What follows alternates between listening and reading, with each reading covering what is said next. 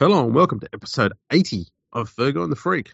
I'm that bloke from Rugby League Project, Andrew Ferguson. You can find me on Twitter at AndrewRP, and joining me as always is the Glorious League Freak, who you can find on Twitter at League Freak. How you going there, mate? I'm very good. How are you? Oh, upbeat and perky. Ah, that's what you like to hear. Had myself a big steak. I cooked it myself. It's fantastic. Yeah. Now, here's a question. Do you have your steaks, like, thick, or do you do the thin ones? No, it's got to be thick. Yeah, I agree. Yeah, I want to make sure that it's well known to my body that I've just eaten an animal. Yeah, I want my body to go to some level of shutdown. Exactly. Once I finished, I need it to be like, what the hell did you just do? We're doing nothing for the rest of the day. Yeah. So that's what I like. That's how I eat my steak. And let's do this again some other time. Yeah, but give me a couple of months, you know. Yeah, if I want something thin, meat-wise, I'll just grab, like, slices of ham and have a sandwich. Yeah. I agree with you. Yeah, it's actually, that's what I've eaten all day, hey. Just shaved ham. Shaved ham. Just on buns. Like, just as it is. It does it for me. I'm one of those weirdos that... Once upon a time, I used to put together sandwiches and stuff like that, and I was super elaborate. Like, I would get chutneys and all sorts of stuff. But it's weird. As time's gone on, it's like I just like pure food. So that's like I like coffee just black. You know, I just love just basic pure stuff because I like the taste, to taste the thing. I don't need a million different flavors. Fully agree with that. Yeah. Like when, say, with a steak, right? Mm. Once upon a time, I would have got all sorts of different, like, you know, seasonings and stuff. But now, just give me the steak, man. That's all I need. Steak and maybe like just a side of some sort. Not heaps of sides either. No, mine is usually steak. I don't cook with any oil. Yep. Just pop it in a Teflon pan. It won't stick. What more do you need? It's got its own juice. Yep. And some spuds and some mixed veggies. Yeah. That's the way to go. Yeah. Keep that shit simple. Have you ever butterflied a chicken? No. I tell you what, you butterfly chicken, put it on the barbie, right? You got to be careful because it'll dry out and burn, so you got to watch it. But if you get garlic salt and rub garlic salt underneath the skin, right, and then a bit on top of it, man, you barbecue that sucker, it tastes so good. All right, sounds like you've decided what dinner's going to be when I come around to your place sometime soon. A porter. Hell yeah. I don't say that I actually cook any of this stuff anymore, but yeah. Anyway, how do we get onto this topic? I'm not even hungry. Hey, I've just eaten. Yeah, likewise. It's all good. Yeah. We're feeling good because we've had a good feed. Yeah, exactly. We usually save this chat for the back of this show, so, you know, mixing it up. Yeah, you're getting it up front. Alrighty. That's what she said. I was contemplating whether to drop it in or not. Anyway, bit of news this week. We're going to start off with Shane Flanagan. He has sent a 10-page statement of contrition to the NRL, apologising for his actions. He claims he now understands the impact of his actions, and what's some of the quotes he's got here? I want the commission to know I now understand and accept that these rules and regulations need to be complied with. It's more the fact they have to be complied with. Yeah, they're not just suggestions then. Yeah, they're not guidelines. Yeah, they're not just like, you know what, it'd be nice if you stuck to the salary cap. It'd be nice if when we ban you for your involvement in the Asada scandal, if you would, you know, just abide by the year off that you were banned for. That would be nice. And most people have a pretty good understanding that, you know, cheating is wrong. Yeah. And so usually when you know you're not doing the right thing, your mind tells you that you're cheating. I don't know why it has to take a suspension, or a second suspension, I should say, for it to really sink in and go, you know what? All those years ago, I think I may have fucked up. Yeah. Like you know what? If I think about it, I didn't coach for a year, and I'm not coaching now. And I think it was a penalty. I might have fucked up somewhere. I better have a look into this. Yeah, it's like I did something wrong that I should not have done. And after like 1 year ban, which was absolutely extraordinary and deserved, and then an indefinite ban, he's like, oh, yeah. 8 months later, oh, you know what? Epiphany time. Yeah. So he said, I take complete ownership of my actions, attitude, and behaviour at that time. Shane, you're supposed to take complete ownership of your actions, attitude, and behaviour at all times, whether you're cheating or not. I mean, that's just part of being responsible.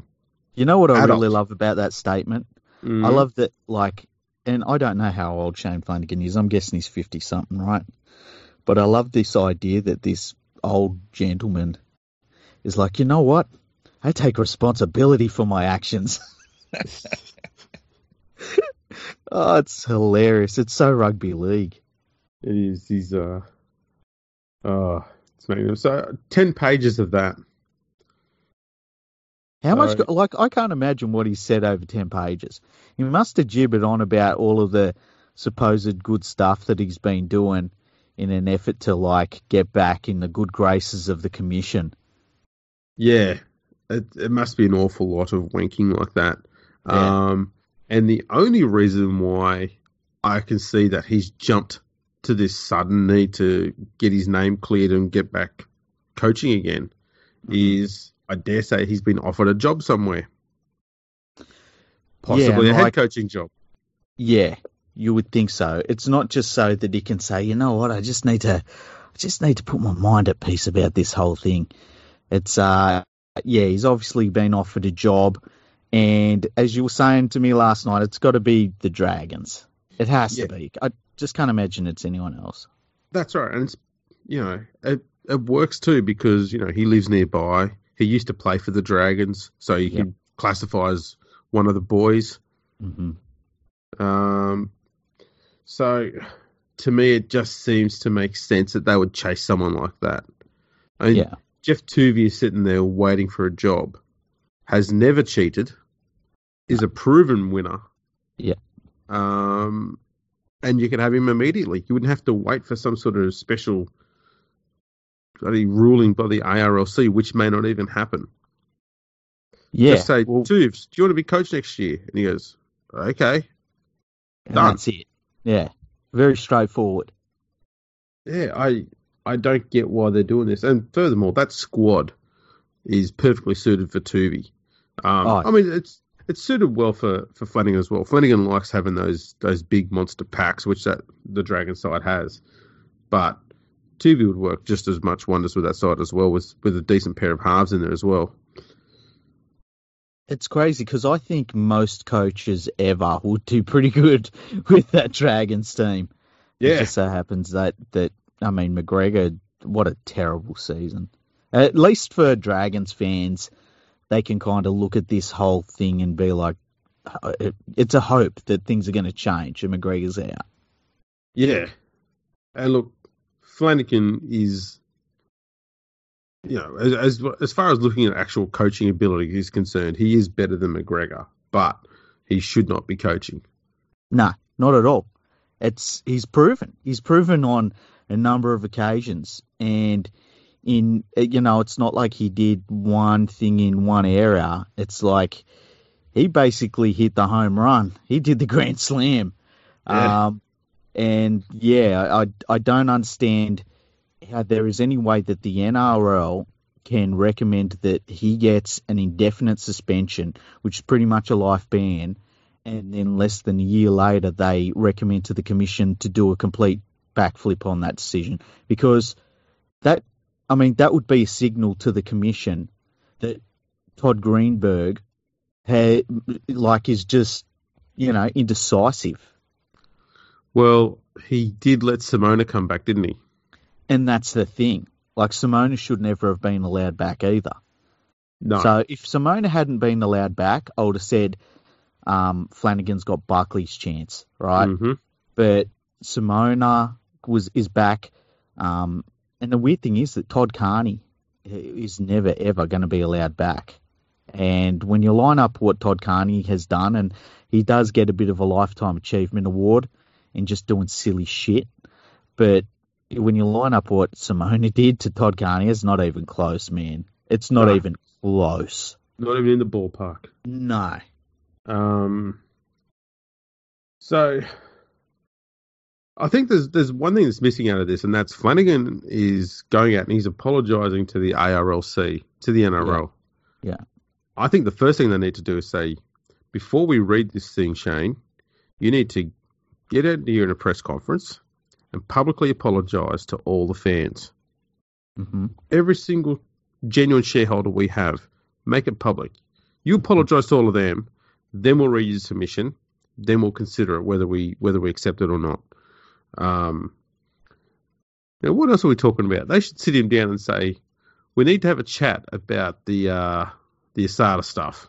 Yeah. How much are you willing to tell us? That will determine how willing we are to allow you to coach again. Exactly. Because if he really is contrite and he really is sorry for what he did, and he really does see that now he sees that, rules are there for a reason. Let's sit down and see what he really wants to say about it. Because if he sits down and he says, look, I'm going to line up exactly what happened, and he spills his guts and he says everything that happened, how it happened, why it happened, and who was involved, then I'm willing to listen to him. But if he doesn't want to do that, go away. It's like if he's like, oh, even if he says, oh, that's all in the past, it's like, go away then. Saves your career. It's in the past too now. I don't raise that because I want any sort of sanctions put against the Sharks. It's old news now. There's nothing you can do with them. And they got the spoon or whatever it was that year. Doesn't matter. What we need to find out is the length of it, how it happened, so that it can't happen again. Yep. And if anyone who is involved in it is still involved with the game, to have them taken out of the game. 100%. That's got to be the purpose of it. Yeah, I don't want to. I'm like you. I don't want to retry it. I don't want to go back and no one. It's not about hitting the club again. It's not about rebanning players or anything.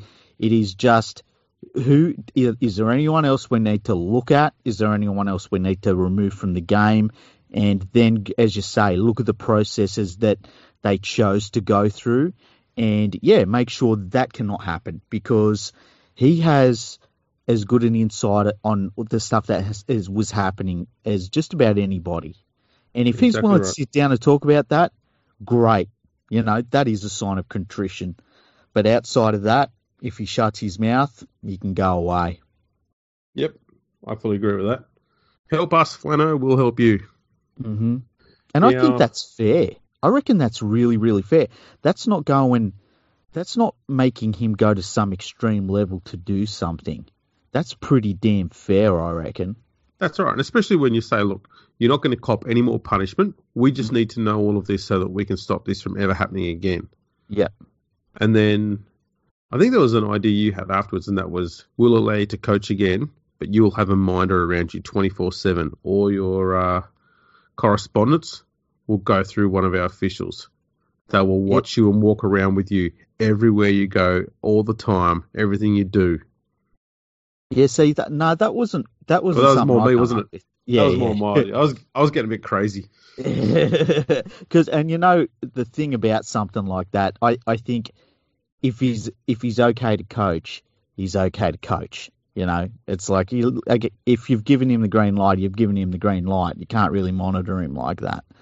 But well, you could, but it's pretty extreme. I mean, who's going to hang around with Flannery? Flanagan, sorry. Who's going to hang around with him like 24/7? He doesn't seem like the chirpiest bloke in the world.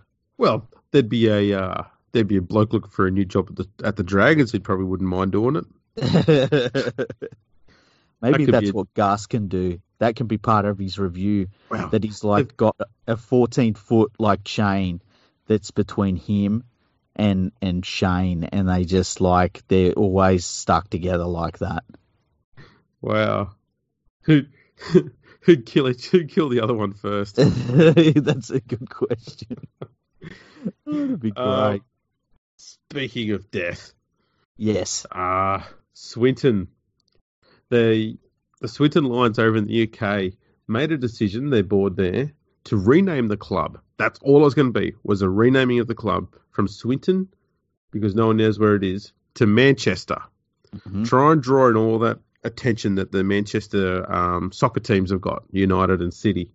Try and get some fans that way. Try and get some sponsorship and some money into the club. Try and get them moving upwards and forwards and securing their future, all that sort of stuff. And all it was going to be was... Try and spread their wings more than a catchment area where they can currently get a few hundred people to games. Exactly right. And it's one of the very few times that we've seen an English club at any level think this boldly mm-hmm.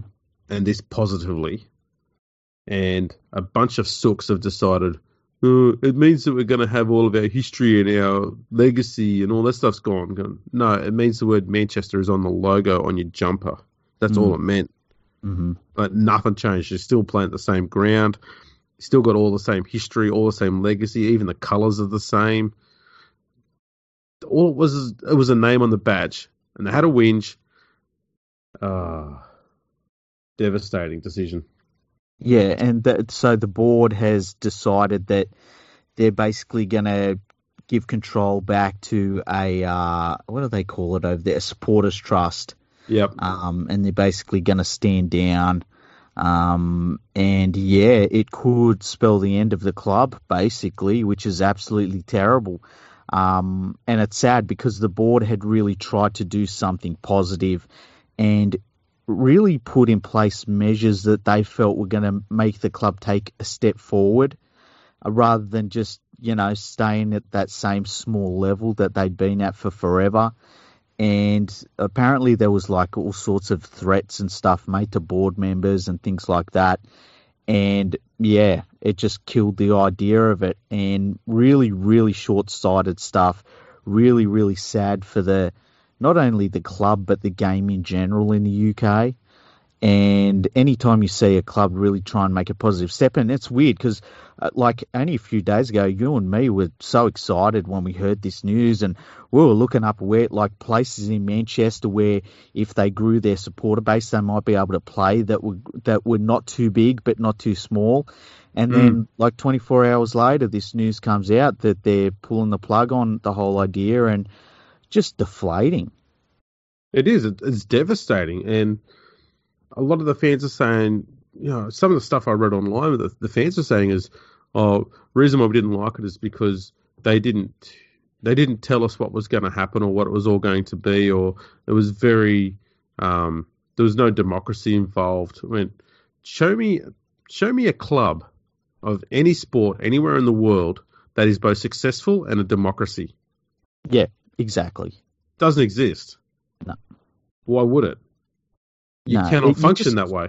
No, you can't. You need one pathway, one vision. You can't have, it's the old saying, too many cooks spoil the broth. You just can't do it that way. And we've seen it happen with certain clubs where they start to run things by committee and it just doesn't go the same direction it does when you've got a single-minded focus and somebody that's really properly in charge, and they say, this is where we're going, and you're either with us or you're against us. Exactly. And I don't know why the fans are so upset. Other than the name change, which they're all opposed to, everything else about it was completely positive. There was no hidden agenda here to kill the club or anything like that. That's not what they wanted. The fact that they've increased crowds this year and increased the amount of money in the kitty this year, not by much, but they have done it compared to what they've been doing for years before, showed that they were committed to try and helping this club out. Their intentions are in the right place. Yeah. A lot of owners come into these clubs and they just go, here's a shit ton of cash. Don't lose it too quickly. These owners come in and said, no, we've got the money, but we also want to make this thing work and get better and bigger and stronger. Yeah. They're actually putting in the fucking work. To be shut down like that, it's devastating. It really is, and it must be very sad for the board members and the board that are standing down, because they really had a thought that you know, this was going to work. This was going to be really positive for the club. And to have to walk away from that now is very, very sad. And, you know, I don't know what happens to Swinton from here. I guess we'll see. But, I mean, anything's got to be better than what's happening with them now. And I don't understand how anybody can look at a positive change like that, even just for just change's sake. Like, if a name can be changed, it can be changed back if it doesn't work. Yes. And I don't get the mentality because, look, if the Panthers said, we can't really survive at this level, we've got to market to all of Sydney, we're going to call ourselves the Sydney Panthers, we're going to play at Penrith, we're going to have the same colours, we're not leaving here, I'd be like, yeah, go for it, call yourself whatever you need to be if that's what saves the club. Yeah.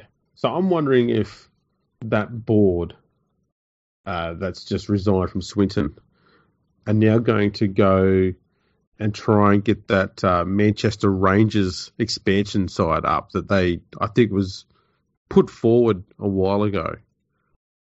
And see, I don't know anything about that. The Manchester Rangers. Yeah, they in 2016, the Manchester Rangers had submitted a bid to enter League One. Yeah. But it got knocked on the head. Okay. So I wonder if that concept will be revisited by this board. I mean, they're a pretty progressive sounding board, which is kind of foreign for English rugby league. Yeah, or rugby league in general for the most part. Well, that's true too. I wonder if they go and try and get that team up, and they only need 3 good seasons in a row, like Toronto. Bam, Super League. And the thing is too, like, just say you put them in right now, and you'd let the Swinton board that's had to step down take them over. Getting 300 fans, it's not going to be difficult, you know, to equal what they're doing at Swinton. So, you know, it's just, but it just sucks that rugby league has these moments like this where certain supporter groups and certain, and it's not the whole supporter group. Like, I was reading some of the things, and there were people that were saying that the majority of fans were open to this change, and it's a very small minority that have really, you know, hit it on the head. And the thing was, it was the threats, I think, that, you know, people making threats to board members who are just trying to do what's best for the club is ridiculous. Well, there's talk actually too that the mayor of, was it the mayor of Salford, had been quite negative about it as well publicly, which I don't understand. No. Because Salford's got a team. They do. I just don't get it. You know, and this thing I've had with... I remember years and years ago, I used to say to English rugby league fans on a lot of the forums, I used to say the future has to be targeting cities, not just remaining in small towns, because that's just the way sport is going. And I remember saying, like, how can you have Manchester not have a team that's called Manchester? And they'd be like, oh, you know, because it's Manchester and, you know, it's a football town and stuff. And I used to say, like, the other thing I would say is, like, why is rugby league never, ever looked at Birmingham? Because people would say, oh, there's a class thing with rugby league. That's why it doesn't work in South. And it's like, okay, well, so what about Birmingham? Oh, that's a soccer town and they don't have rugby league and blah, blah, blah. It's like, because you've never taken it to them. Like, they've got to look beyond these small towns. It's amazing how they were so keen, and they've tried it a few times to bring teams in London, yet they won't go to Birmingham. It's so weird. It's not even like it's that far away. No, it's not. I really don't get it. I really, really don't get it. Like, and anybody that used to say, oh, rugby league's not going to work in Birmingham, it's like, so you don't have any faith that the game's that good. Is that what it is? Yeah. Because if the game is as good as we all think it is, you can put it anywhere and it's going to go okay. Exactly. Well, there was news that earlier this year, a team in India has started playing games. Oh, really? I haven't heard that. Yeah. I know there's lots of places all around Europe where rugby league is going pretty well. Yep. It's gone really strong in Serbia. Mm-hmm. A lot of European nations have now got rugby league to some some degree there. I mean, it's starting to pick up in Spain. You know, if you can't get it in Birmingham, for crying out loud, and the whole argument of it'll never work there, you know, based on what? Yeah.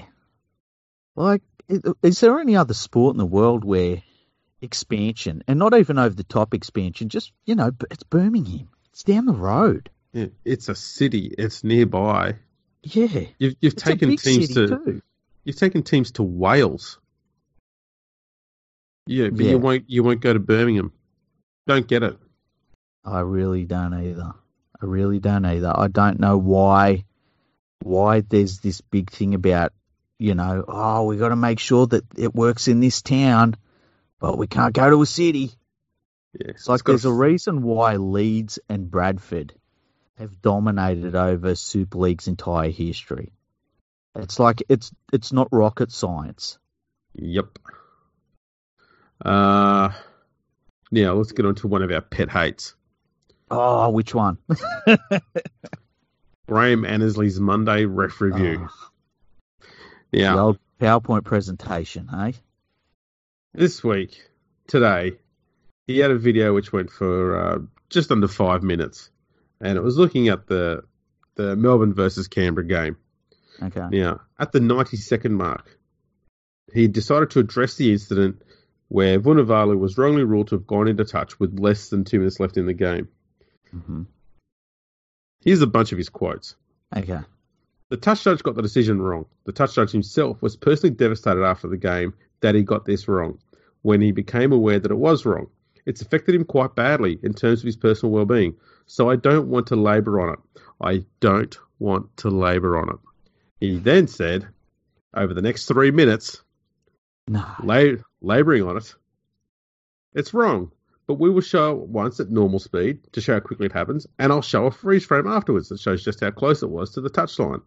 But that doesn't in any way diminish the fact that the decision was wrong. But there have been some claims that I've read about, you know, that this was nowhere near the touchline, and that couldn't be further from the truth. We're not suggesting that the hand touched the sideline. It didn't. The decision was wrong. I'm glad he didn't labour on that fact, eh?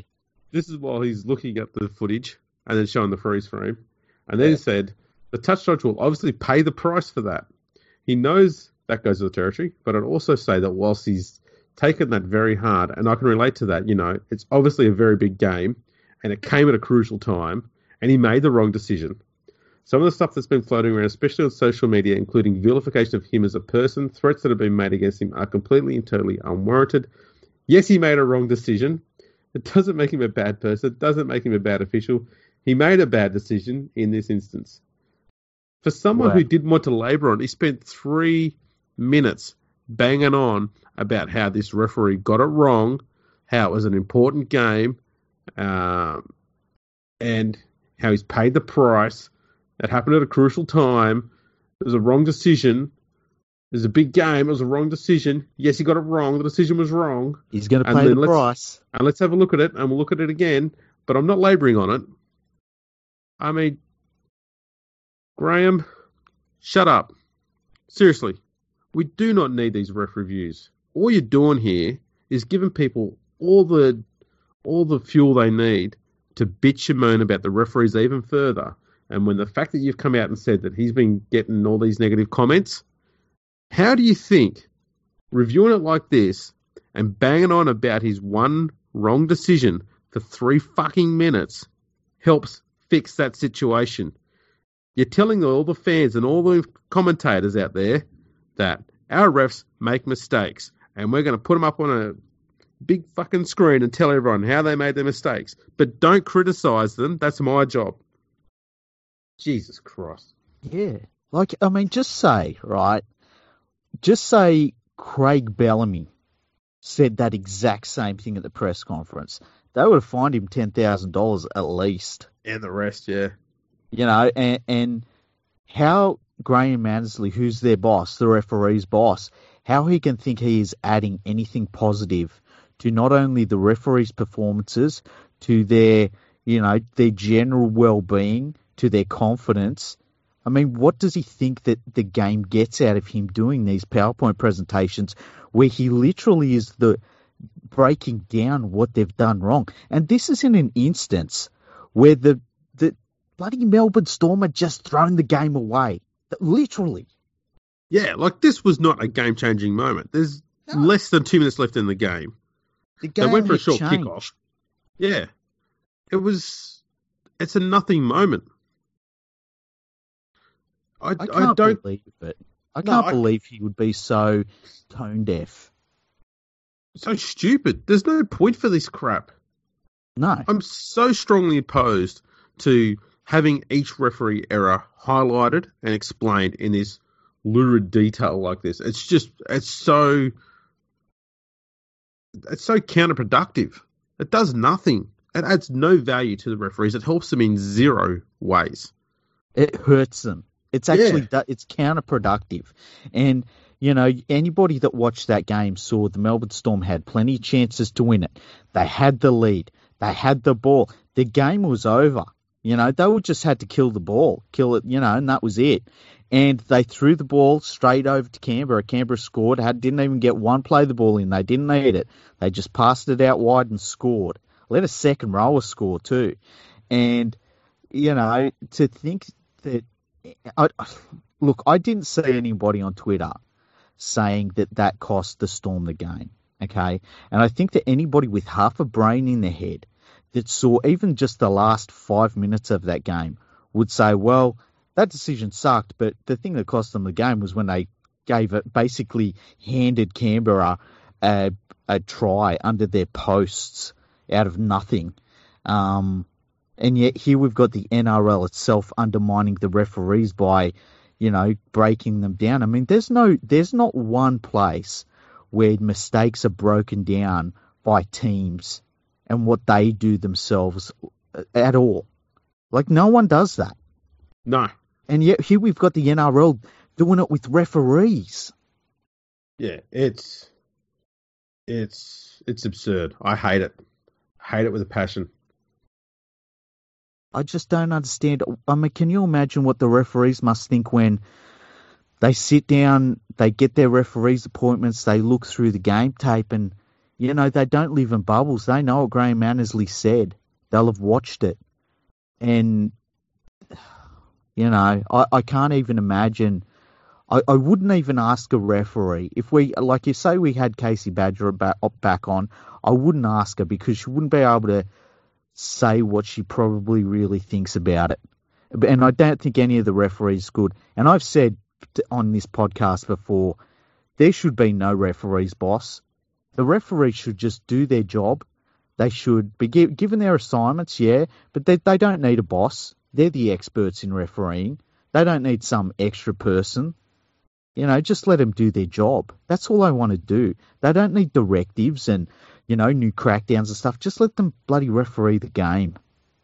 Absolutely with you 100%. This constantly, I don't know, it's almost like they're pandering to what the media wants. It really is. And the media isn't out there demanding better refereeing. The media is out there saying, we want content. And this is giving it to them. And negative content. It's like, you know, give them coins on a platter. Here you go. I just don't get it. Makes no sense at all. It's so bad for the game. It really is. And I feel so sorry for the referees because we watched a round of football where a couple of teams didn't turn up and one team like just choked completely. And I'm talking about the Storm. They choked. And they did. For some reason, we're talking about a poor touch judge. You know, unbelievable. And let's be honest, people are talking about it, you know, the ones who are whinging about it are talking about it as if there was like 3 inches or so. His hand was in the air and over the line. Mm. So if you're running from downfield and you've got a split second to make a decision, you're going to say, well, his hand was in touch. It looked like it from where I was. Yeah, look, I said to you yesterday, at full speed, I was like, oh, man, I think his hand was in touch. And I saw the touchies flag go up, and I was like, yeah, called it. And then they showed the replay, and I was like, man, that was close, but it looks like he wasn't in touch. So as you say, it's not like it was some absolutely dreadful, can't work out how that call was made. It was like very, very close. That's right. And the thing is, he's been stood down over it, and I think that is completely wrong. Yeah. You know, it sends the wrong signal to the referees. Yeah. And I'm all for, look, if you're a video ref and you stuff it up and you make the wrong decision, stand them down. You know, maybe it's not their role. Yeah, because you've got the replays, right? But if you're on the run and you're a touchy and you make a call, you got to. I mean, that you got to stick by. They literally say you got to go by what the referees and the touchy say, and then the NRL turns around and says, "But no." Yeah, like all the things you could sack dump a sideline official for. That is not it. That is so close. It really is. Did not warrant being dumped, but Annesley does, because I'm sick of him. Yeah, he adds nothing to the refereeing situation. He's actually hurting it, and I don't understand why somebody at the NRL doesn't understand that and tells him to stop getting on his friggin' live stream and breaking down the referees' performances. It's ridiculous. Yeah, imagine how the wider league community in the NRL would feel if it was Buzz Rothfield doing that to referees every week. Yeah, exactly. Well, just imagine if anybody, you could pick like the most loved people in all of the rugby league community. Like you could pick, say for instance, Yvonne Sampson, obviously me, you, and I don't know, who else would there be? Who would be the most another loved person in the rugby league community? I don't know.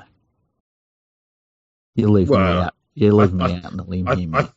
I think you've got them all when you mentioned Yvonne, you and me. Who else is there? Three of us. Yeah, we'll just do a show, the three of us, and then we sit down and we go through every single mistake that each team made, every knock on. Every kick out and a full, everything like that, every missed goal. Imagine if people would hate it. People would be like, you're being unfair. They're only human. Why are you looking at all of their flaws? Why don't you look at the positives? And yet that's what Graham Annesley does every week for the refs. Yep. Anyways, got the rant out of the way. Yeah, it was a good rant. It was a good rant. I'm quite pleased with that. Now we'll go for a bit of comedy. Okay. The Daily Telegraph have put out their exclusive fan poll. Okay. And the thing I found funny about this before we even get into it is the fact that they asked the fans to give their views on these questions. Mm-hmm. So essentially, the fans giving them 100% of the content. Yep. And then they write the article and put it behind a paywall. Well, it's you got to pay for modern day journalism and the quality. You get the quality you pay for. So the fans do all the work, and then they've got to pay to see the results of their work. Yeah, it's brilliant. Hey, you don't have to worry about that at leaguefreak.com. No, it's all free, baby. Oh yeah. Just click some of them. Just click on some of them bloody banner ads while you're there, and don't complain to me when it's about weird stuff, because it goes by your search history, you weirdo. If you right-click on it and just open it in a separate window all the time, that might be a quick way around it. Well, they've got a thing where they look at how people click on stuff. So say somebody thinks, I'm going to go to League Freak's website and I'm going to click on all the ads, I'm going to click all of them and blah, blah, blah. You know, they look at that and they say, that's weird. We're not paying you for those clicks. They only do organic clicks.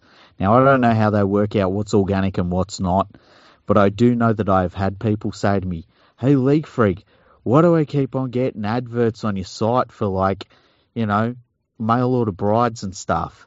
And I've got to break it to them. It goes by your search history. Yeah. Which is why every time I go on there, I just see adverts for my book. Yeah, you know what I get adverts for? I get adverts for shoes, Nike shoes, nonstop. And hammers. Yeah. It's like, do you want to be the king of Asgard? could buy this hammer. All right, let's get into this one just quickly. So they got the hard question first. Which NRL team do you support? 23% said Brisbane. No one else is close. Parramatta 9%, Manly Dragons at 8%, Titans 2%, and the Warriors 1%. Okay, yep. At the bottom. Okay, that's kind of weird that so many people picked Brisbane for a Sydney rag. Mm. Which rival NRL side do you most love to hate? Melbourne 25%, Manly 15%, Roosters 14%, Brisbane 12%. So people, there's a high number of people who love the Broncos and hate them at the same time. Yeah, that's weird. Who do you love to hate? Well, aside from Annesley. Yeah.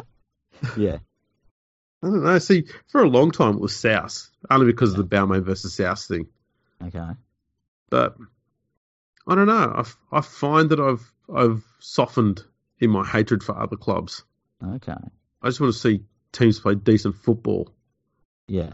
Plus, it's easy to just rip on everyone if you don't have a hatred for one team. You can just be balanced and rip on everyone evenly. I think that's where I luck out a little bit because I hate everybody the same. Like, there'd be plenty of teams that would be like, oh, why do you hate us so much? And it's like, no, you ain't special. I hate everyone the same. That's consistent. I think the one team I've probably hated on the most in my life is the team I support. Yeah, I would say that too. I'm harsher towards Penrith than I am every other team, definitely. Yeah. So the least hated side here are Penrith, Warriors, Canberra, Tigers, Titans, Cowboys, and the Knights. See, I feel like you want to be hated. I would rather be hated and be good. Exactly. Who is the best player in the game? Tedesco 39%, Cameron Smith 28%, and the rest have all got 5 or less.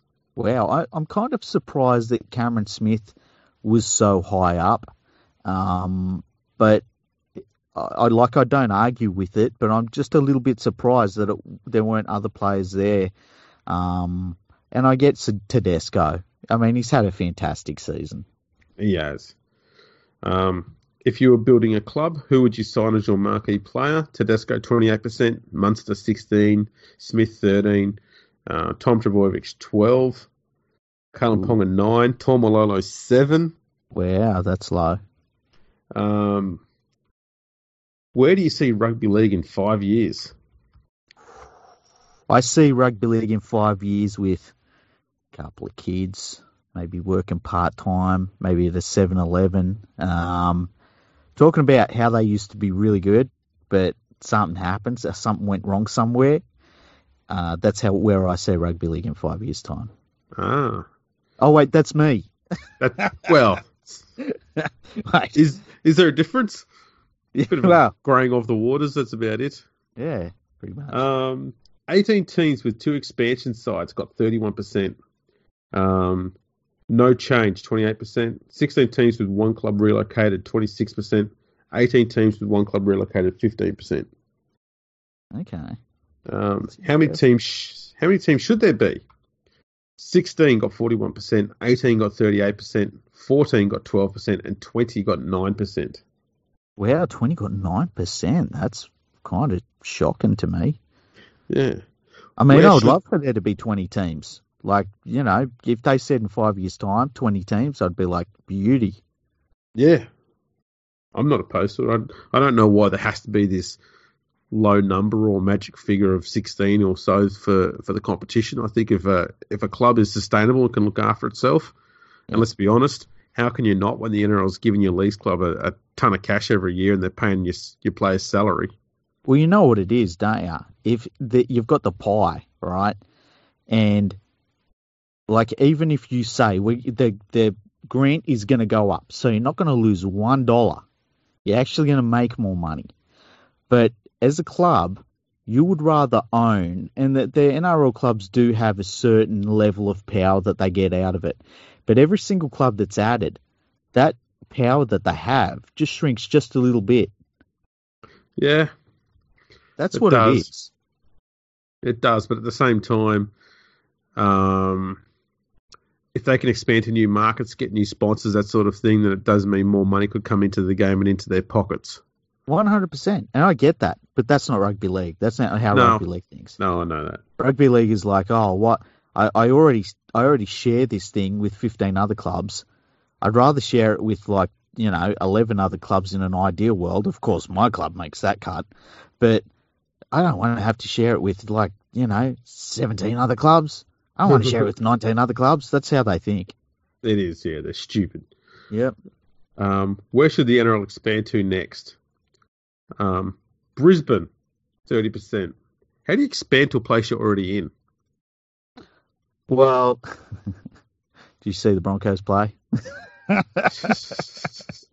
I don't know that Brisbane has an NRL team. Oh, goodness. It would be nice if Brisbane had an NRL quality team, wouldn't it? That's true, yeah. Maybe they should relocate to the Gold Coast. That'd be good. No, what if they just swapped? Yeah, oh, look at that. Great minds think alike. Perth, 26%. The Central Coast, 23%. Has someone at the Telegraph been pushing for the Central Coast to have a team? That might be a reason why that's high. I reckon it's just John Singleton and the people that run all of his businesses up there on the Central Coast. Anytime they see Central Coast come up, they just vote like crazy. Yeah. Southeast Queensland, 12%. Yeah, I mean, that's where Brisbane is. Yeah. Okay. Papua New Guinea, 6%. Adelaide, 3%. Okay. What is your favourite NRL match time slot? Friday, 7:50 PM, 34%. Jesus Christ. What? No way. Sunday, 4 PM. I don't know. It tells you that the people who are voting on this thing don't go to games. They sit at home, watch it on TV. Yeah. So 7:50 is enough time for you to get home from the mad bloody chaos of Sydney traffic and whatever else.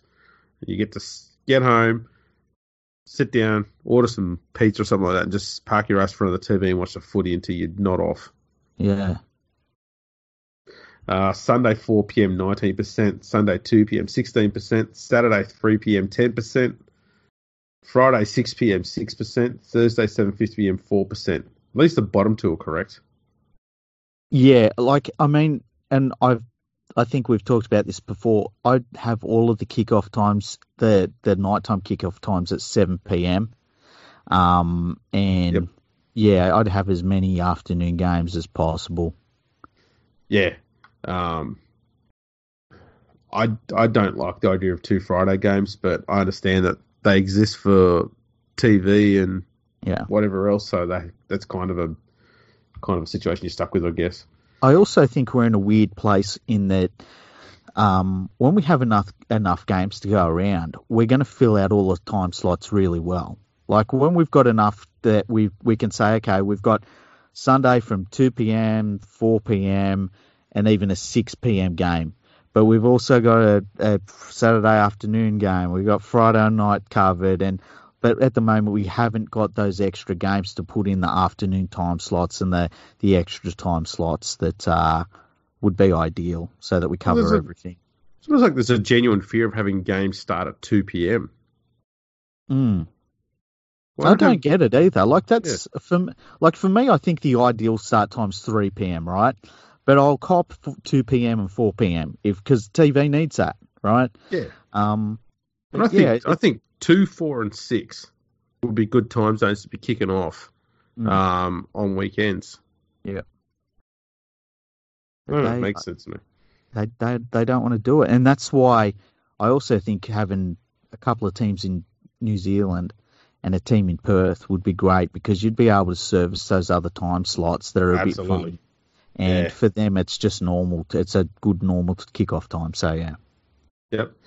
Should Queensland host the 2021 NRL Grand Final? Yes, 54. No, 46.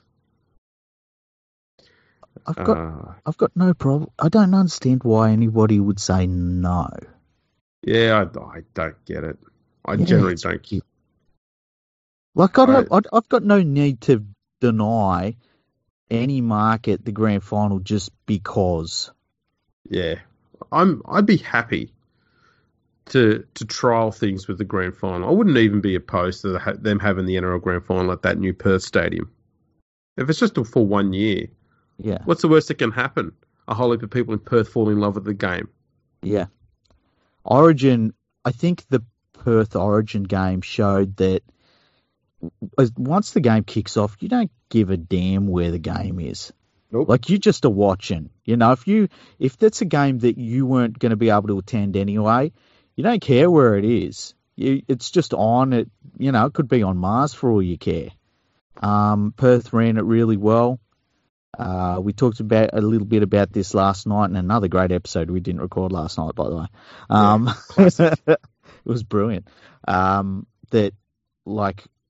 The way we saw it was that Brisbane would love it, that you were saying Melbourne would bend over backwards and throw a lot of money at it, but the dark horse could be Perth. Yeah. I think Melbourne and Perth they've got the money in the bank to go in hard for this and compete with Brisbane and Sydney for it. And Melbourne would do it purely for the ego factor. Yep. As I was saying last night, it's because they'd say, well, we had the AFL grand final.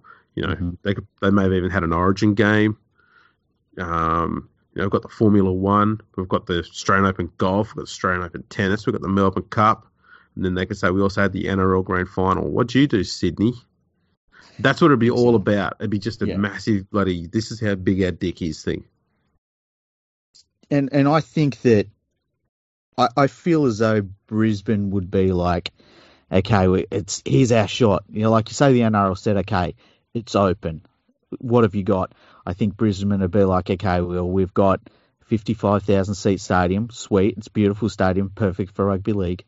And this is how much money we can offer. And I think that I just have a feeling that Victoria will offer so much money that the Queensland government will say, oh, I'm sorry, man, we can't do that.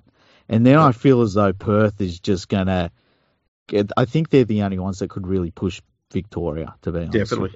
And I say this with the idea that I don't mind having one grand final played at the SCG because it's like a throwback. It's like, listen, we're probably never going to play another grand final at the SCG ever again. So let's go back there. Let's see how it goes. You know, we can say it's, you know, a wonderful moment. We're back at the old girl, the used to be the epicenter of Sydney sport. This is where they named a stand after Clive Churchill. But, you know, I don't want to play 2 or 3 grand finals there. No. I think if we're in a situation where we've got 2 grand finals to play, then one needs to be in either Perth or Melbourne, and one can be in Brisbane. I'd be happy enough with that. Yeah. I wonder how much the New Zealand government would put together for the grand final. Be interesting because they would have to be throwing a lot of where would they be playing it though? Dollars. I think you'd have to play it at Eden Park, and I don't think that's much of a ground. But if they say, "Listen, this would be great for the nation," and the Kiwi public is like, "Yeah, do it," I wonder if they could compete with an offer that was good enough. You know what the problem is? Kickoff would be 10 p.m. That's the problem. Oh yeah, that would be a problem. It'd kill it. Even if Channel 9 said, and whoever the broadcaster is, you got to give them a bit of help that direction. If Channel 9 said we'll kick it off at 7 p.m. Sydney time, East Coast time in Australia, that's still a 9 p.m. kickoff in New Zealand, and that's not good. Yeah, it'd have to be an 8 p.m. kickoff in New Zealand, which would be 6 p.m. here. Which I suppose for a one-off game that's going to be as big as that, you could probably get away with, but it's stretching it. Yeah, you're asking a lot of your broadcasting partner. Yeah. At 8 p.m., 8:15, 8:30, they're putting on Lethal Weapon. It's a hard ask for them. It is. By the way, what happened to Lethal Weapon? Like, after the State of Origin games, I'm settling down to watch Lethal Weapon. Nothing. What'd they have on instead? They played, there was some Lethal Weapon series they put on, which I was disgusted by. Yeah. Get yourself lucky. At least you got something that was half decent to watch. Every time after Origin down here in Victoria, it always went to the AFL Footy Show. Oh, jeez. And they cut it off so damn fast to try and get as many viewers to watch the first few seconds of the AFL Footy Show and go, oh, look at the ratings for the AFL Footy Show. It's through the roof. Really? Yeah. Because it used to be literally they'd walk, as they're walking off the field. Yeah. Bang, off. You didn't get to see any of the presentations. Just bang, off air straight. And there was no ad break. It was just bang, straight into the AFL Footy Show. I don't know if you remember this. In the 90s, I think it was a finals game.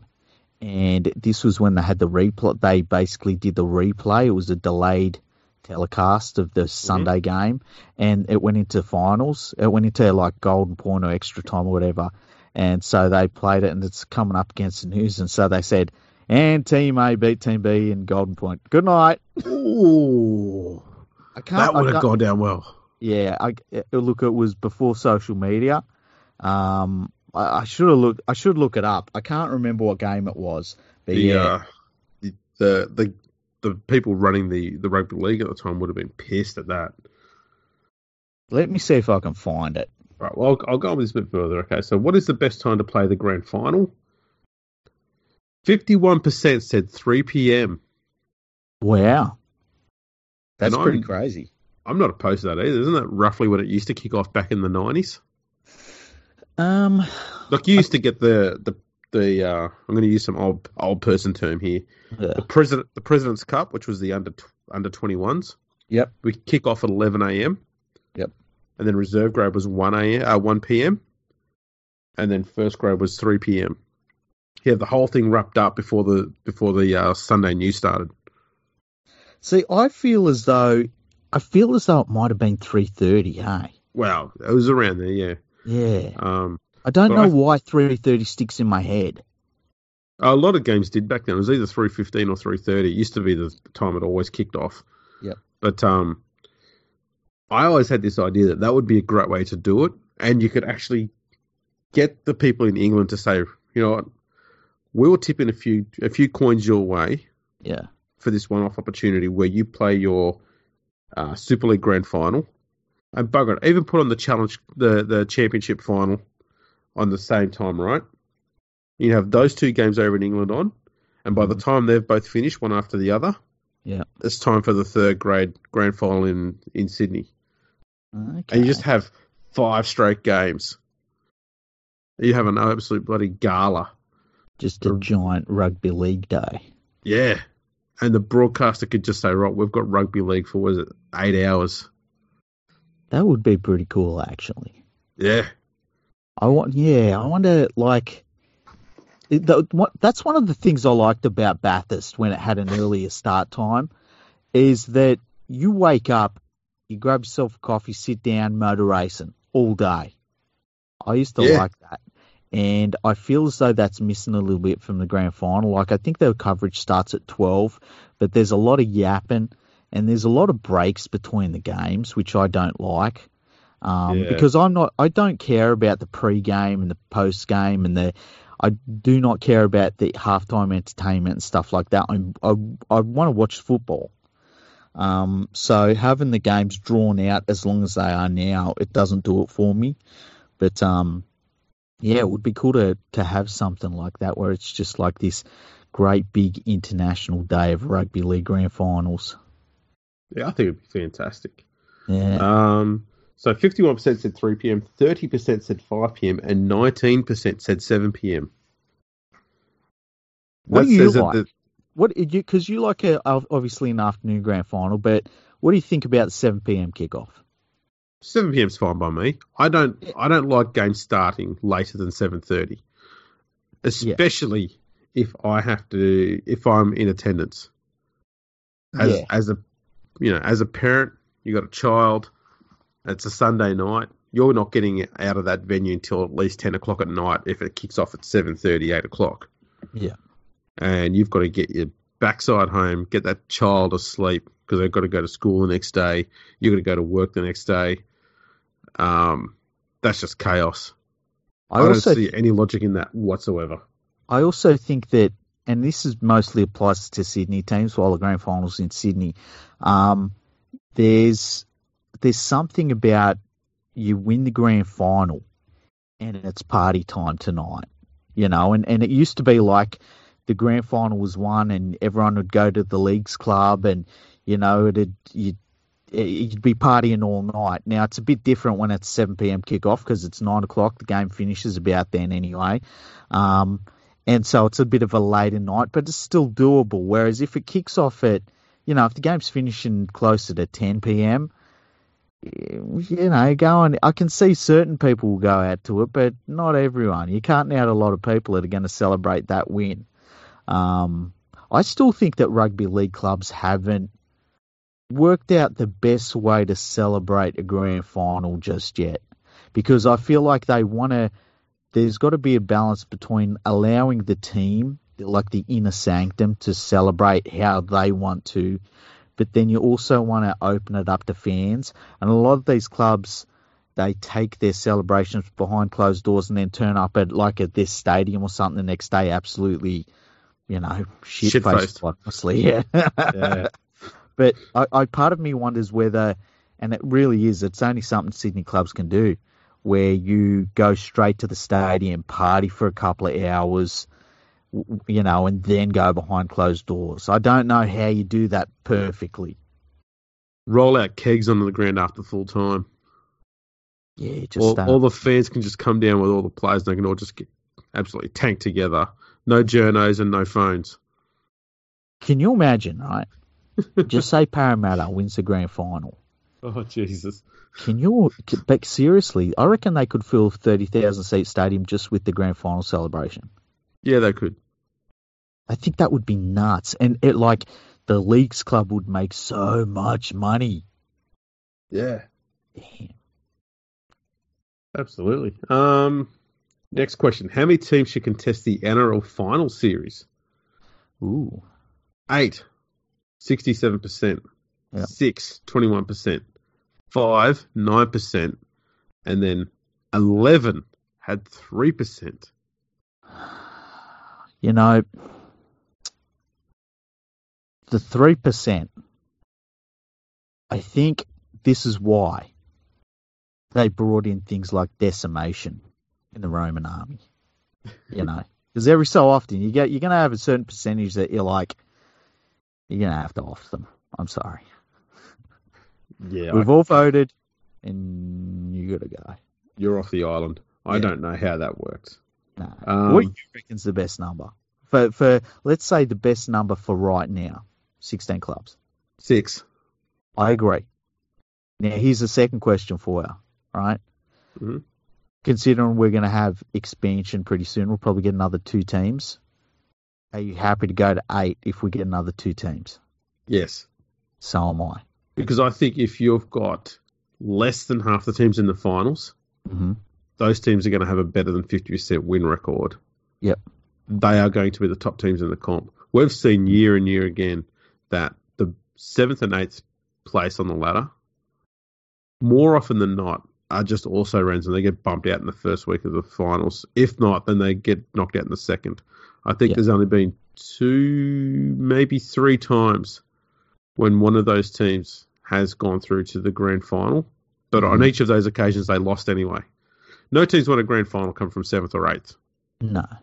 So, I think with the current league, I mean, 6 would be brilliant. Yeah. I think 7 you could make a really good argument for. I think 8 you start, and look, it's the numbers. It's that numbers thing where it just an 8-team final series is just so much easier to work with. Yeah. And that's what it comes down to, really. That's right. So it's... Yeah, I've never been keen on the top 8 system when there's 16 teams. It just, I know it's simple and easy to work with, but it's also, I don't know. I mean, it's also good for, you know, half the fans are still watching their team at the end of the year, so that's true. It's an easy letdown, I guess, as far as you know, ratings and crowd figures and interest in the games goes. Only half the fans are displaced. Yeah, and just games on in the final series too. Yeah. I also, if you're an eighth place team, you wouldn't understand what I'm about to say here because you know. But if you come eighth, right? Ninth. Yeah. You go for ninth place. But say you come eighth place, you do get something out of that. Even if you go in and it's like, man, you're not going to win the grand final. It's like, oh no, I'm just happy to be here. Yeah.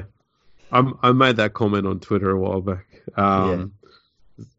Like the Tigers knew that if they made the finals, they were going to be like Brisbane. Yeah. But they'd still go, who cares? We made it to the finals. Hooray. Yeah exactly. So and that's all eighth place is. It's a participation award. Yeah. And man, like there's plenty of years I would take that. Yes. Absolutely. I can't believe you were like, nah, ninth place. That's the number. If they took it to ninth place, the Tigers would be like on some ridiculous streak of being in the finals. Yeah. I'm sorry. It feels like I'm being mean now. they'd have more finals appearance than any other team in the competition. Yeah. It'd be like they've got more finals experience in this side than any other team in the league. Yeah. Come and join the Ninthers. Yeah. Do you like Sunday Night Origin? 60% said no. Oh, wow. That's interesting. You know what it shows? It shows that with the State of Origin on Wednesday night, which is purely for a TV thing, yep. It shows that people get conditioned after a while, where it becomes a tradition. Which is crazy because it actually hasn't been in place that long, Wednesday Origins. Yeah. It's only become a regular thing in the 2000s. Yeah, it's strange though, hey? Yeah, I mean, they used to play it on Sundays, Saturdays, Tuesdays, yeah, were you saying they've tried every day except Thursday, I think you said? I'll have to check. Yeah, it'd be something like that. Pretty much every single day except Thursday they've had Origin on. Yeah. And Wednesday's only been a recent novelty that they decided to stick with because the Channel 9 liked it. What do you like? I'd like to see State of Origin played on Saturday. Yeah. All three games on a Saturday. And... Yep. Rep games all around them, like international rep games all around them, women's and men's. See, I think that what I would like is it to be rep weekends, like you say, where it's, it's just rep games Friday, Saturday. I kind of like that Sunday night is the big Origin build-up. I'd like it to kick off at 7 p.m, which I think would be way better, but... Yeah, I like that, especially when you consider that State of Origin's like the biggest sporting event in Australia now by quite a long way. So I like that it's sort of that build up to Sunday. I don't mind the Wednesday night games as well, but the kickoffs are too late for State of Origin. Yeah, but I would like to see it on a Saturday. You can put it anytime you want on a Saturday, but preferably a 7 p.m. actual kickoff would be spot on, because nowadays State of Origin kicks off at 8:15. Yeah, it's just absurd. Oh, it's ridiculous. No need for that. And that game or those three games will rate the ass off anything. You could put it on at any old fucking time you want. It will rate its ass off. So yep. I don't know why they need to. Why the networks are pandering to certain time slots they want it to be on and all that sort of rubbish. Put it on whenever you want. It'll outrate it. Yeah, I feel as like they obviously do it to get like to cover certain time slots, and they obviously want it on at night because it's like Sunday night's the biggest TV ratings night, but yeah, if they could work out what to put on after Origin, if they found just an hour or a half hour show that they could play after Origins that worked. I feel as though they'd move State of Origin forward for it so that they got that big change. I wonder, say you were, Channel 9, for instance, I wonder what would happen if you did State of Origin from, say you started at kickoff at 7 p.m, game finishes at 9, you finish up the game coverage at, say, 9:15. right? Mm-hmm. And then you pay for the rights for a just out of the cinema movie. And it was like, you know what, State of Origin nights, you not only get to see the State of Origin game, but straight after it, you get to see a movie that is like only just left the cinemas. That would be crazy. Absolutely. That would be amazing, hey? Make a massive event of it. That's a brilliant idea. Yeah, and it would cost a lot of money, but you would lock it down. You would lock down that day, that week. It'd be ridiculous. Absolutely would. I think we're going to see more stuff like that. I think we're going to see, like, I think of a lot of the Marvel movies. Like, if I could pay $50 to watch a one-off, it's still in the cinema movie, I would do that. I like watching stuff at home. We'll move on before it gets a bit blue. Who is most likely to make their Origin debut for New South Wales next year? Now, I'm going to say these as they're written. Okay. Luke Keary, 31%. Tevita Pangai Jr., 16%. Victory Radley, 10%. Matt Lodge, 10%. Bronson Cherry, 10%. Well, Victory Radley, I mean, he needs to change his name tomorrow. That's the first thing. I can't believe it's not Bronson Cherry straight away, hey? Yeah, that kid's got so much potential. And he's already starting to cash in on some of it. Yeah. In fact, I would have no problems if he's in the first game. Just bang, straight in there. Yep, likewise. I know. Pangai Jr. has said that he's not representing New South Wales. He might change his mind down the track, but for now he said he's not doing it. Matt Lodge, I don't think, should be playing professional rugby league anywhere on planet Earth. I don't think the NRL will allow him to get picked. You reckon? Because, let's be honest, he had a pretty good year this year form-wise. And would you say that Matt Lodge had a better season than Daniel Saifidi? I would say he has, but I mean, you're setting the bar low there. I know, but that's my point.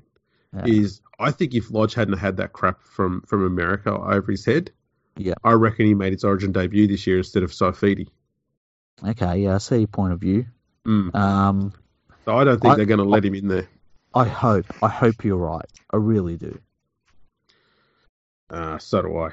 What is the best venue in Sydney to watch footy at? Bankwest Stadium, 46%. ANZ Stadium, 14%. Leichhardt Oval, 11%. Asbestos Land, 7%. What? The SCG, 5%. What? Shark Park, 5%. Wynn Stadium, 3%. Panthers, 3%. Cogra, 3%. Belmore, 2%. Campbelltown, 1%. Wow. I can't believe that Lottoland and the SCG are above Shark Park, Wynn Stadium, Panther Stadium, even Cogra and Campbelltown and Belmore. Yeah, like that shocks me. I've been to all these venues, okay, and except for Bankwest. And Bankwest, you see it on TV, it looks like an absolute no-brainer. Yeah, that's easy. Leichhardt, Shark Park, Wynn Stadium, Panther Stadium, Cogra, they've all got those magnificent areas where you can be on a hill, no seats around you, and just get close to the game and watch it like people would have done in the years gone by.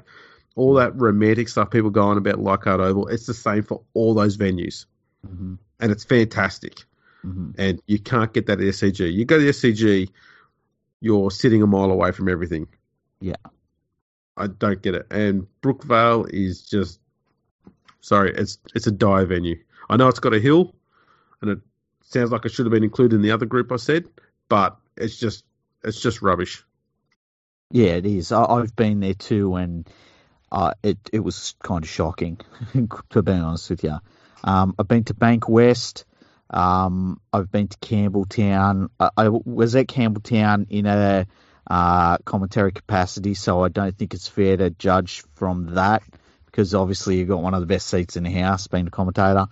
I think, I've done Penrith Stadium. I like Penrith Footy Stadium. I know that people say I'm biased, but I feel as though you go there and you don't feel like you have missed out on something. I don't feel like you feel like you're at a stadium where it's a make-do place. Like, you can have a nice seat, you can be undercover, you can sit in the hill if you want to.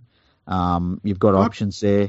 I put Panthers alongside Shark Park. I think they're both fairly similar in that regard. Yeah.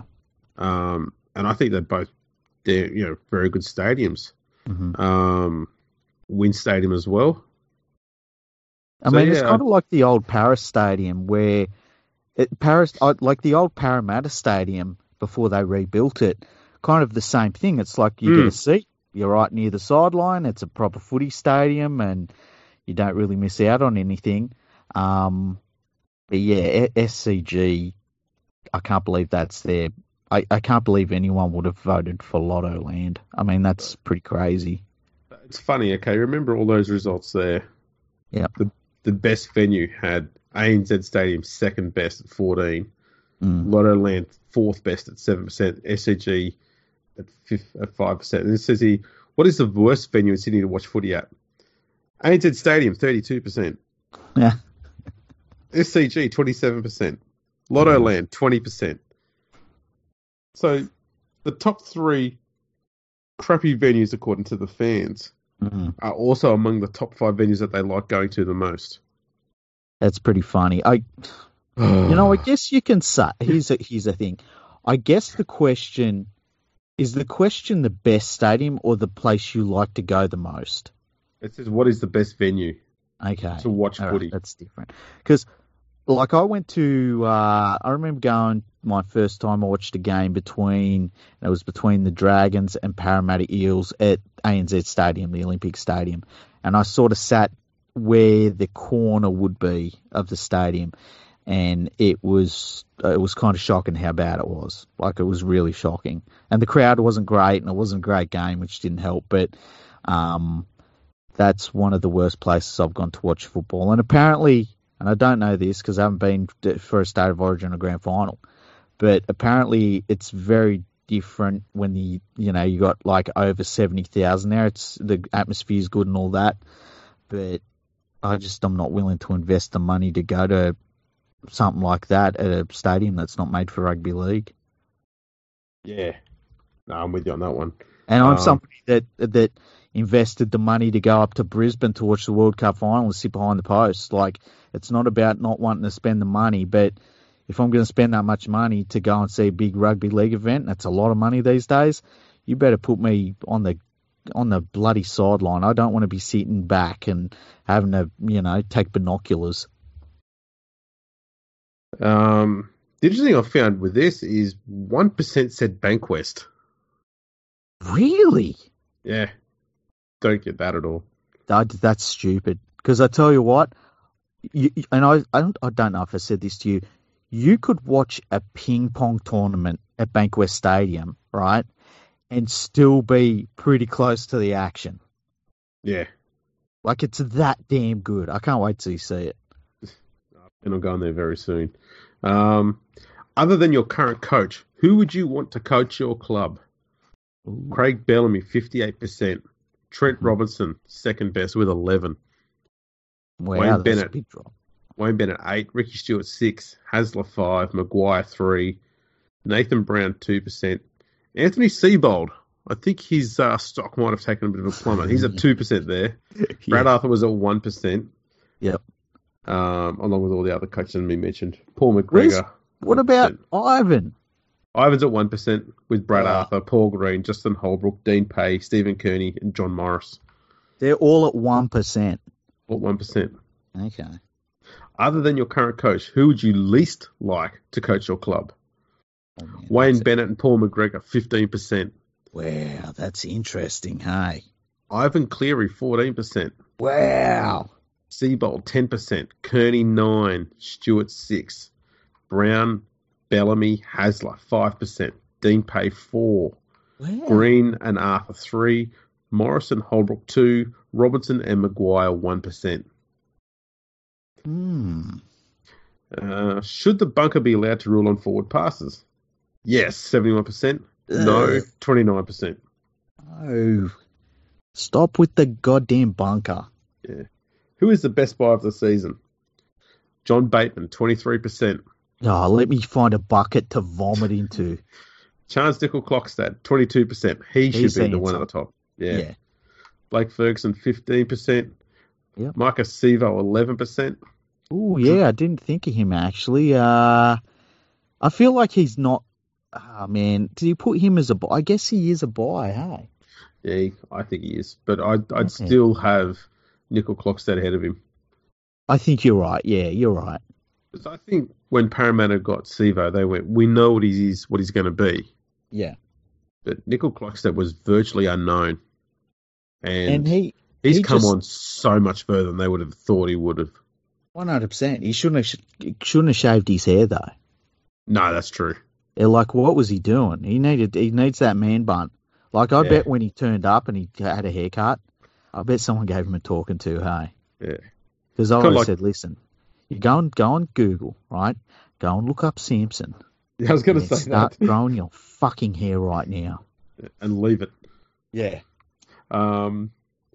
Drinkwater had 7. There was Madison and Garrick with 5. Clemmer and Crichton on 4. Harawira and Neera and James Roberts on 3. That's too high for James Roberts.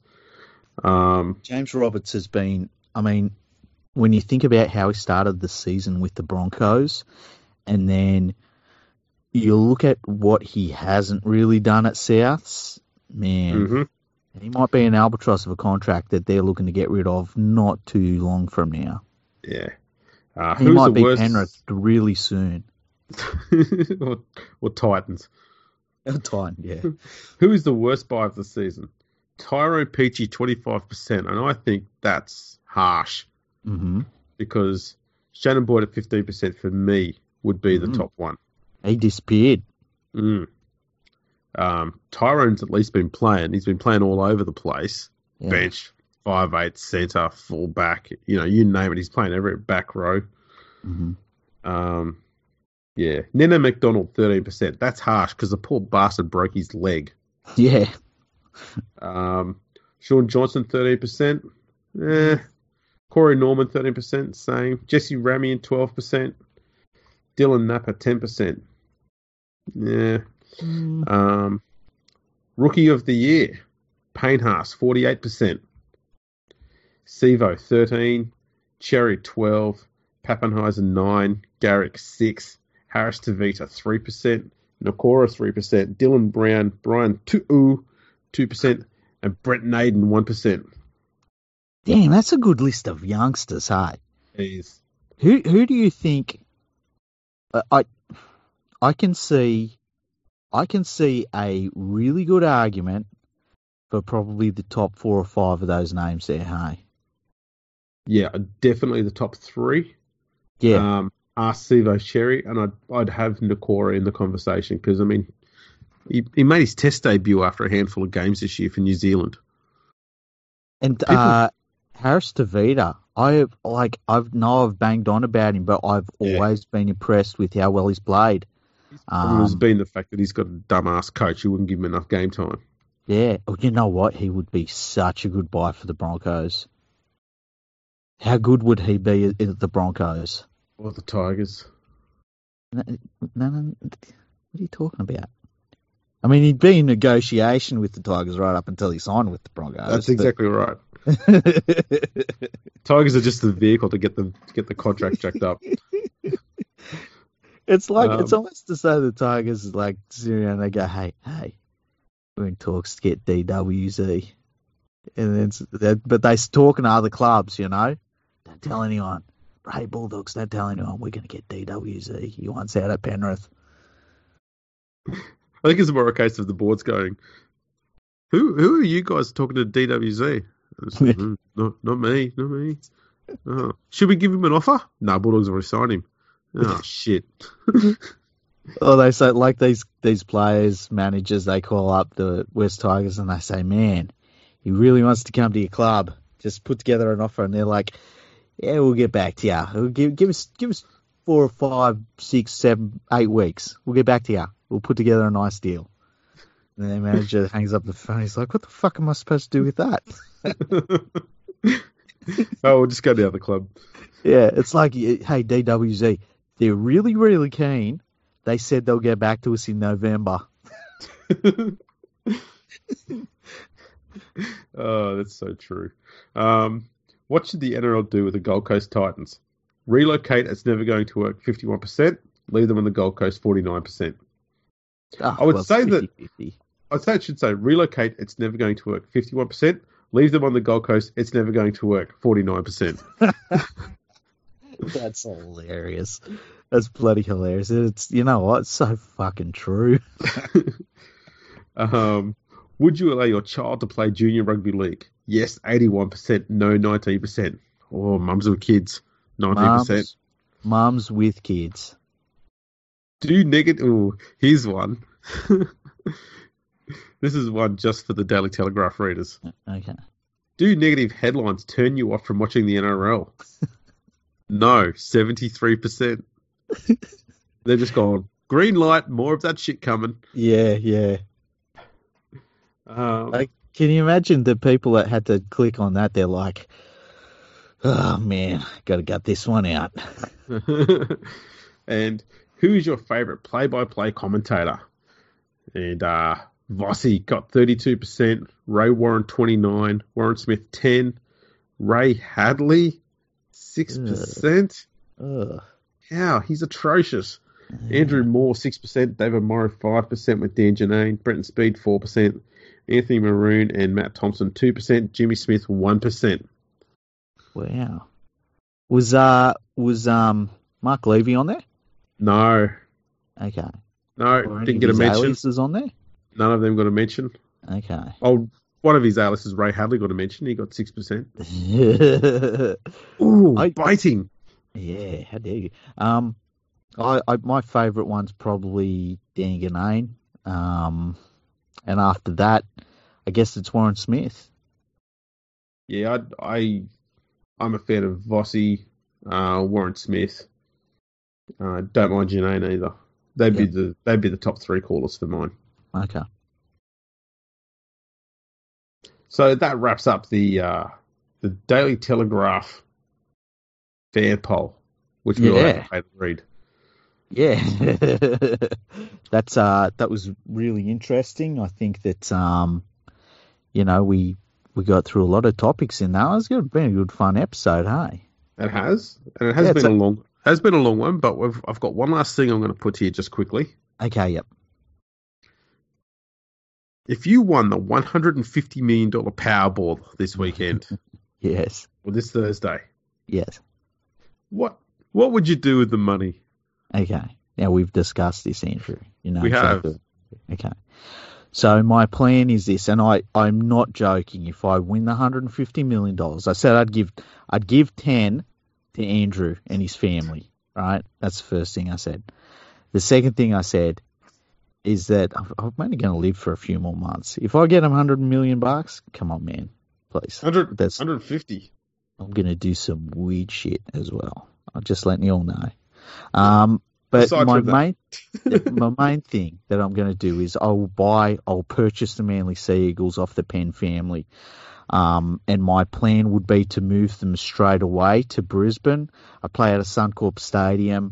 Not sure where I'd base the club exactly, but I like your idea that you mentioned to me a while ago. Just, do a deal with Manly up there, win a Manly, and try and forge links with that club.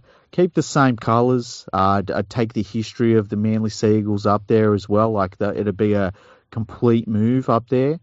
And that would be it. And my plan would be to invest in the club, get them established, get the sponsorship back up, establish a supporter base up there, get money into it, and then sell the club within 10 years to profit off of the club. Now, you did mention this on Twitter, and Hawko's Eels has replied and said, negative gear them in first 5 years and then claim it on tax. Well, my club wouldn't make any money, Andrew. I mean, I know that the sponsorships would go through the roof. We'd have way more supporters, get bigger crowds and all that. We'd have sponsors that would be knocking on the door, big national sponsors too, but we're not making any money. I'm just going to let everybody, including the ATO, know that we're not a for-profit organisation. So there will be no profits to be made. And when I do sell the team, I'm sure that there's something I can do with charity or something where I'm not actually making that money. I'm actually losing money on selling them. I'm just saying. Well, there is a podcast we know of that needs a sponsor. Yes, a very, very good sponsor, a very, very good podcast. Yeah. And what would that podcast be called? Virgo and the Freak. Oh, yeah. Just pump the money back into it. Yeah, that seems like a legitimate way to hide your money. I mean, invest your money legally. Yeah, yeah. It's an investment in the future. That's what I mean. Yeah. All right. Well, thanks for tuning in, everyone, for this very long episode. People have been asking for more episodes, so we're just delivering more of the episodes as well as more episodes. Yeah. And can I just say to everyone, if the symptoms persist, see your doctor.